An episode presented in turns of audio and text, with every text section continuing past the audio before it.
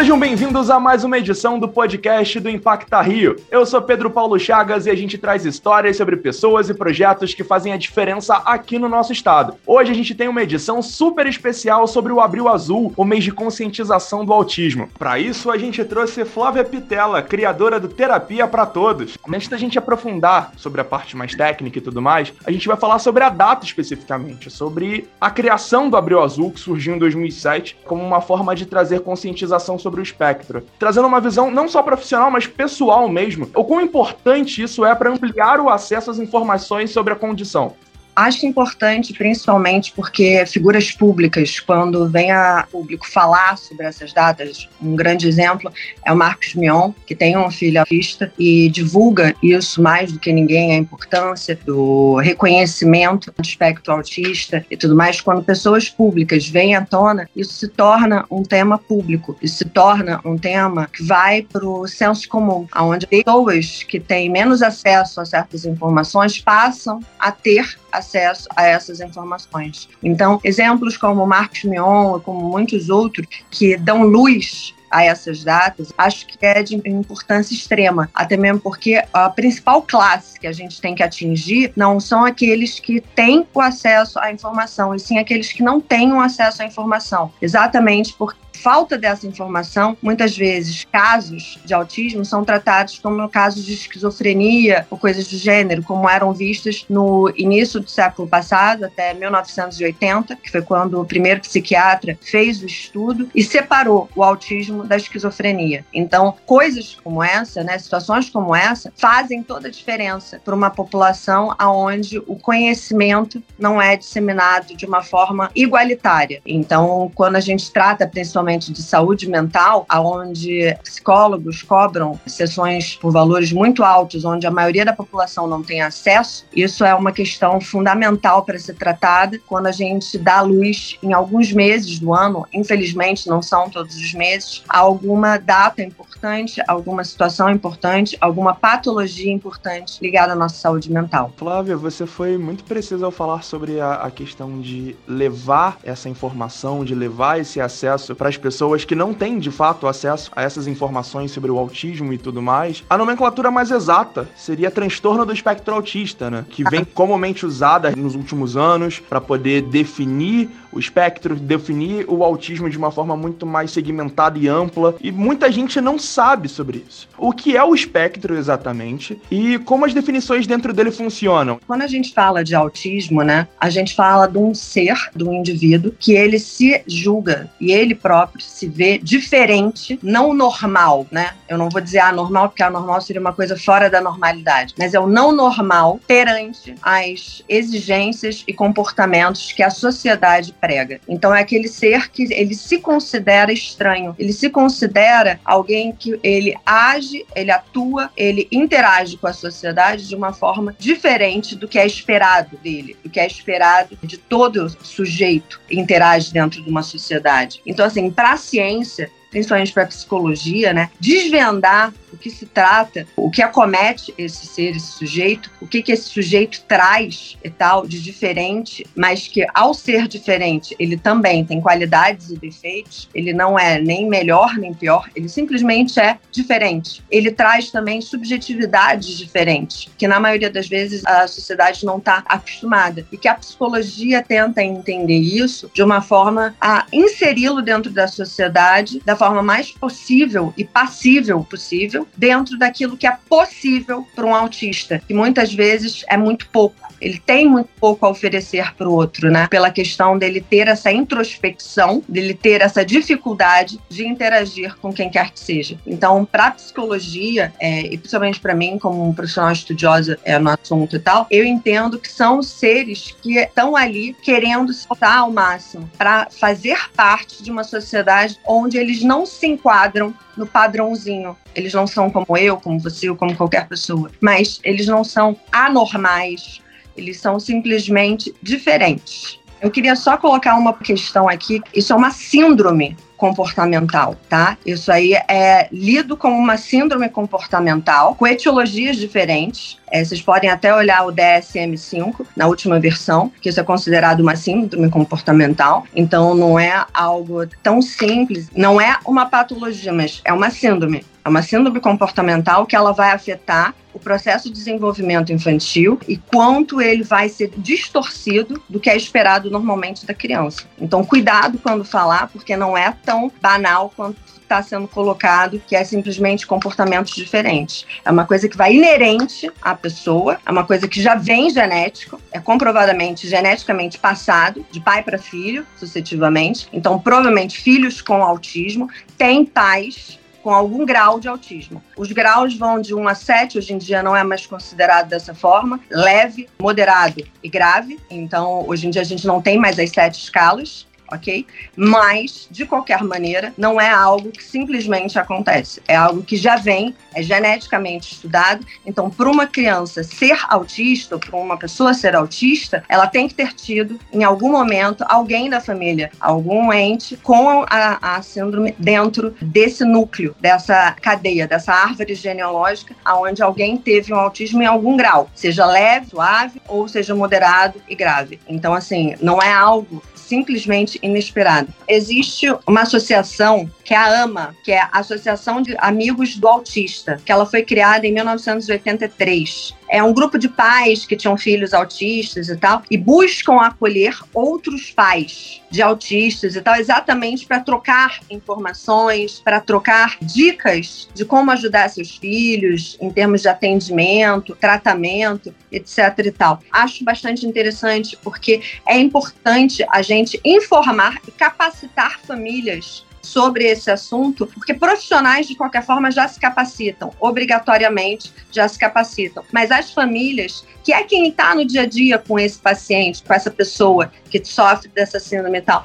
eles simplesmente, às vezes, não têm essa possibilidade. Então, saber de uma associação como essa, que não tem fins lucrativos nenhum e tal, que é exatamente a troca de oportunidade, troca de conhecimento, troca de informação, faz toda a diferença. Para a pessoa, às vezes, também não se sentir, estou sozinho no mundo, não tem ninguém, né, nenhum dos meus amigos, nenhum dos meus colegas passe por isso com o filho, e saber que tem outras pessoas iguais a ela, acho isso de extrema importância. Tem a Associação Brasileira de Autismo também, né, que luta pelos direitos dessas pessoas, né? Inclusive, o Mion próprio fala muito da ABRA, que é exatamente a Associação Brasileira de Autismo, que eles lutam pelos direitos dos autistas. Mas o mais importante é a gente entender que o autismo ele acomete um em cada cinco casos de, a cada 10 mil pessoas, sendo dois a três homens para uma mulher. Acho esses dados super interessantes e super importantes a gente passar essa informação. O autismo ele, ele realmente aparece mais em homens do que em mulheres esse processo de inserção social que a própria Flávia falou na resposta dela, na maior parte dos casos, os diagnósticos vêm na infância, né? Um período de formação de personalidade, num período de construção de personalidade. E isso acaba esbarrando com o preconceito geral, com a desinformação. E aí, muitas vezes, está a importância de ter figuras como o Marcos Mion e outras tantas que, de uma certa forma, buscam popularizar o acesso à informação sobre a condição, sobre o transtorno de espectro autista. Qual a importância da família nesse suporte? Porque muitas vezes você tem a mãe mãe e o pai que também não têm muito conhecimento, mas buscam essas informações para poder dar o suporte para os filhos ou para sobrinhos e afins. E como nós, enquanto sociedade, podemos ser úteis para ajudar essas crianças nesse processo de inserção. E aí, como sociedade, não só nós, cidadãos, mas Estado também, a área de educação, a área de saúde, o quão importante essa sinergia é para que as crianças que acabam se descobrindo possam se encaixar socialmente. Hoje em dia, isso é descoberto com mais facilidade, isso é visto quando a criança às vezes ainda é bebê, por conta de fatores, detalhes muito simples, como por exemplo, durante a amamentação, o bebê não interagir com a mãe. A mãe está ali amamentando a criança no colo, normalmente a mãe troca olhares com o bebê e o bebê fica o tempo todo é, é, mamando, né, no seio da mãe e olhando para a mãe. A gente já consegue, em muitos casos, dependendo do nível do autismo, de perceber que esse bebê, o olho desvia, o olho vai para outro foco. Isso é um exemplo, por exemplo, de um detalhe pequeno que já pode ser reconhecido, já pode ser identificado, uma possibilidade de autismo. Óbvio que não pode colocar um único detalhe nisso tudo. Um único detalhe vai definir se a pessoa tem autismo ou não. Mas isso já é um indício. Já é, por exemplo, uma questão para os pais prestarem atenção quando isso acontecer, a mãe principalmente, que vai estar com mais interação no bebê no início, prestar atenção nesse tipo de do bebê seguir com o olhar, ter um foco no olhar. Até o próprio Thiago Leifert teve filho há pouco tempo e foi descoberto, né, no filhinho dele, um problema que não é autismo, que é outro problema, mas foi por conta da observação tanto dele quanto da mulher da evolução da criança quando muito bebê. Então, quando a gente faz essas observações, quando a criança ainda é muito pequena, que é esperado dela naquele momento de vida, do desenvolvimento que ela está passando, dos meses, do, dos anos que ela está vivendo, o que, que é esperado durante aquele período, você pode ter um acompanhamento mais preciso e pode procurar um pediatra, um neurologista, um psiquiatra profissional que for mais indicado na situação, exatamente para ver o que está acontecendo com aquela criança e se de fato aquilo pode ser esperado, aquilo é normal, é um atrasozinho bobo. Muita gente às vezes fica com relação à fala, né? Porque o autista tem a questão da fala também, mas isso não é determinante. São alguns fatores na qual o psicólogo, o neurologista vão avaliar essa criança para poder fechar um diagnóstico e aí sim começar a ter um processo de tratamento dessa criança, exatamente para poder ajudá-la a melhor se desenvolver. Óbvio que quanto antes isso é descoberto, quanto antes a criança entra em tratamento, o quanto antes a criança começa a se desenvolver da melhor maneira possível. Muitas vezes não vai muito longe, dependendo do grau de autismo, como eu já expliquei aqui antes. Porém, a criança tem maiores possibilidades de conseguir se adequar àquilo que é esperado dela naquela faixa etária. Em outros casos, quando a gente trata de adultos, que é uma coisa muito comum, exatamente que a detecção do autismo não tem tanto tempo assim. Imaginem que é, 1980 foi outro dia. Desde então, muita muita gente já tinha autismo antes, era considerado esquizofrênico, porque na época autismo estava dentro do esquizofrenismo. Hoje em dia já se consegue separar. Porém, quando o autismo é descoberto após algum tempo, após a pessoa já ter se formado, já ter virado adulto, já estar tendo uma vida de adulto, minimamente, provavelmente ela teve atalhos, teve algumas maneiras de conseguir interagir com o mundo sem saber que ela tinha aquele autismo. E depois que ela descobre que o diagnóstico diagnóstico é feito, muita coisa começa a fazer sentido. E ela pode buscar referências, pode buscar atendimento e tal, dentro daquilo que vai ajudá-la com aquela dificuldade que ela tinha antes. Provavelmente pode ter passado por bullying na época do colégio, pode ter passado por, inclusive, críticas muito pesadas dentro de sua própria casa por conta de ser um pouco diferente daquilo que é esperado. Então, assim, para o adulto autista que foi diagnosticado tardiamente, é muito mais difícil do que para a criança mas não é impossível. Muita coisa vai fazer sentido, muita coisa vai se encaixar e ele vai começar a entender por que, que as coisas não funcionavam, por que, que ele tinha certas dificuldades, por que ele lutou tanto contra essas dificuldades e que agora talvez venha uma resposta para clarear. E eu acho que qualquer resposta, principalmente como psicóloga, qualquer resposta, mesmo que tardia, ela faz sentido para o nosso inconsciente. E aí a gente começa a se aceitar melhor, a viver melhor com aquele diagnóstico e começa a poder interagir ainda com mais suavidade com o outro. Porque eu sei até onde a minha dificuldade vai, eu sei até onde eu consigo esticar a mão e tocar, ou não. E é mais ou menos nesse sentido. Eu acho que esses bloqueios, né, na comunicação e na socialização, eles passam passam a ser mais bem percebidos, eles passam a ser minimamente mais suavizados e minimizados conforme a sua importância perante os outros. E eu consigo conviver melhor porque eu consigo aceitar que não depende só de mim, é algo que já vem dentro de mim intrínseco na minha genética e que não é uma coisa que eu escolhi ser assim, é simplesmente uma coisa que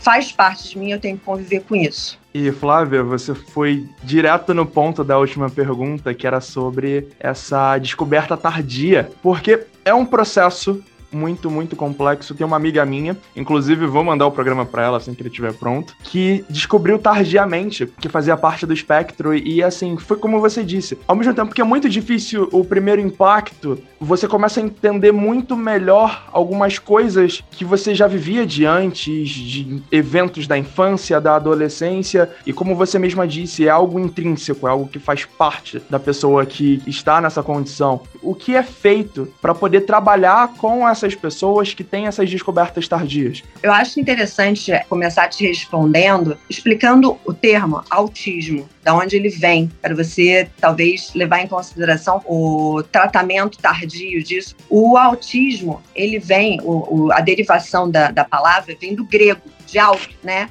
voltar-se a si, voltar-se para dentro, voltar para mim mesmo.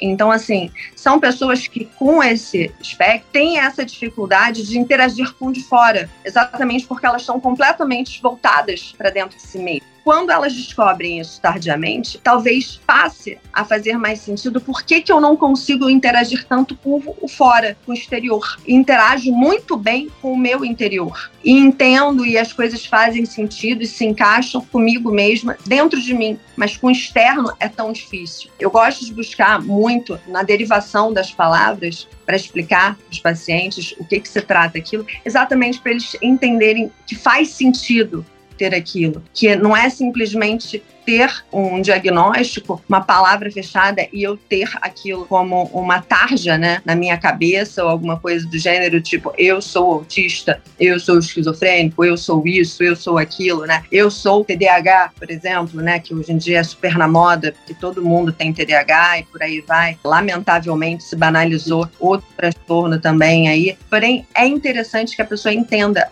quão isso é difícil para ela e que até no nome que ela carrega do diagnóstico dela já vem o motivo, já vem aquilo que ela própria sente. Então, tratamentos como fazer psicoterapia para conseguir falar mais, se colocar à prova de falar mais, botar mais para fora o que sente, como pensa, como se sente na interação com os outros, na interação consigo mesmo. Fonoaudiologia, que é uma parte essencial, é a questão dele verbalizar, dele colocar em palavras, conseguir se comunicar comunicar da melhor maneira possível, junto com o acompanhamento fonoaudiólogo, a psicopedagogia, aprender a interagir com o simbolismo que a sociedade traz, que, que a bola é redonda, por que, que vermelho é vermelho, né? Parece óbvio para nós? Parece, mas para o autista não é óbvio que vermelho seja vermelho. Por que, que vermelho não se chama azul, por exemplo? E por aí vai. Então, são esses trabalhos de vários profissionais em conjunto que vão criar esse ambiente muito mais amistoso para essa pessoa poder entender o porquê de certos questionamentos que para nós parecem bobos, mas que para o autista não é, porque para ele a cabeça dele funciona de uma outra maneira. Por que, que eu não posso chamar vermelho de preto, por exemplo? Por que, que eu não posso chamar de branco de, de, de furta-cor? sei lá. Então, assim, tem essas questões que para o autista não são lógicas. Para nós, é, mas para eles não são. Então, o trabalho, o tratamento com esse tipo de profissional, seja fonoaudiólogo, psicopedagogo, psicólogo,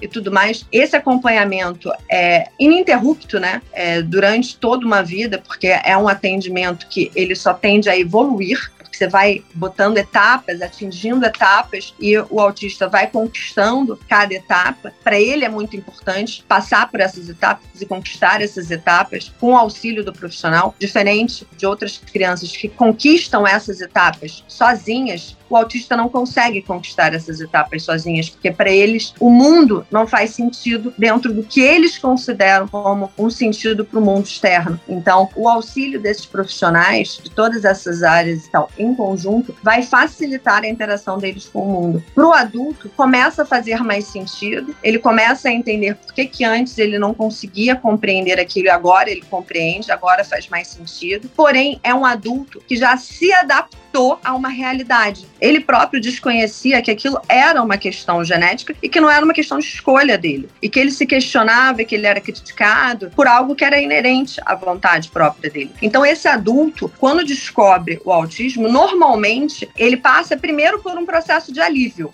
do tipo, agora faz sentido, agora eu entendo por que, que eu antes não me enquadrava no padrãozinho. Agora faz todo sentido eu me sentir assim, eu ser assim e por aí vai. Depois desse processo de alívio, ele passa a ser um adulto questionador, aonde é um adulto que ele vai questionar o tratamento, ele vai buscar por atendimento, ele vai buscar por tudo aquilo que ele não teve antes. Óbvio que podem existir pessoas, quando recebem o diagnóstico, questionam, duvidam. Esse médico, essa psicóloga é louca, não, não, não, existe, eu não sou. Claro que existe. A resistência, o luto a essa informação, a essa verdade, pode vir a acontecer. E aí a pessoa vai ter que passar pelo ciclo, pelo processo de luto, para poder aceitar essa informação. Porém, outros, quando recebem essa informação, quando recebem essa resposta, talvez seja uma resposta até de alívio, de saber que não faz, não é minha culpa eu ser assim, não é minha culpa eu ter essa dificuldade, não conseguir interagir como todo mundo faz. Muito até de questionamentos em terapia é muito da pessoa se questionando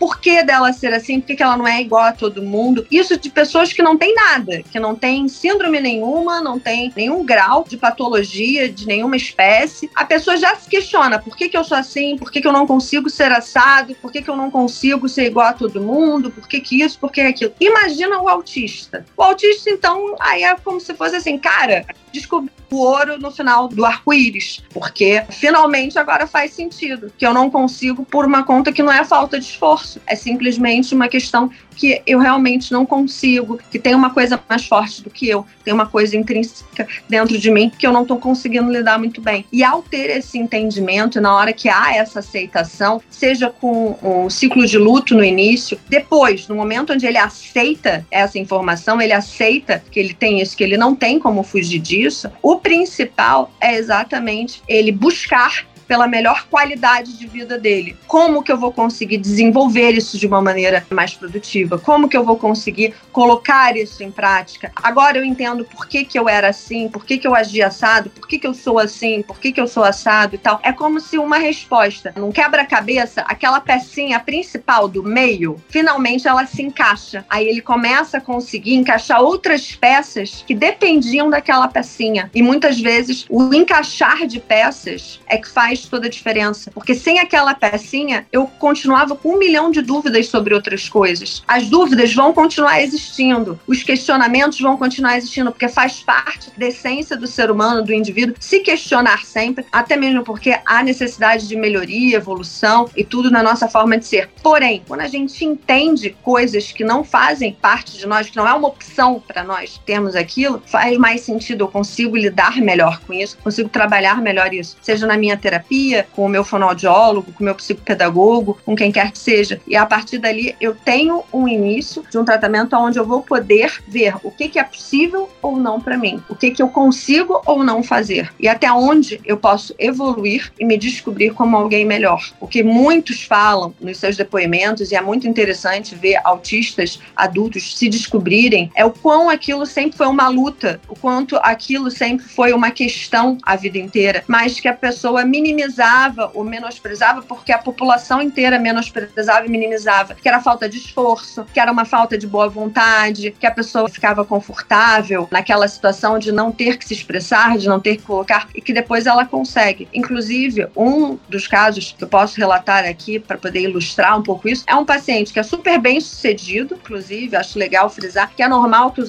autistas, por terem essa parte emocional muito atingida, eles têm uma inteligência lógica, quando eles gostam de algo e eles resolvem estudar algo, chega a virar um pouco a beirar a obsessão. Então, ele começa a virar muito bom em algum aspecto. Ele é muito bom em uma certa parte. E eu tenho um paciente que, inclusive, é dessa situação, que ele tem um grau de autismo leve, hoje em dia considerado leve. Não sei se na juventude, na infância, ele não tem como me relatar isso, porque só se ele trouxesse relatos da mãe e tal, aí não seriam relatos genuínos dele, mas que ele sempre teve algumas dificuldades. Ele é casado, pretende ter filhos, bem sucedido na carreira, encontrou uma pessoa que entende a maneira dele de ser, essa maneira diferenciada de não querer falar muito, comportamento de ser mais isolado, de ser mais introvertido, introspectivo e tudo mais, e vive super bem. Tem outros questionamentos. Para ele, inclusive, o diagnóstico foi uma surpresa, porém foi interessante ele também ter descoberto isso, porque agora ele tem condição de entender que se algum dia ele vier a ter um filho autista com a esposa dele, ele sabe de onde veio, que não é simplesmente aconteceu. Tem todos os ganhos, os prós e os contras desse diagnóstico, mas é um diagnóstico que às vezes é necessário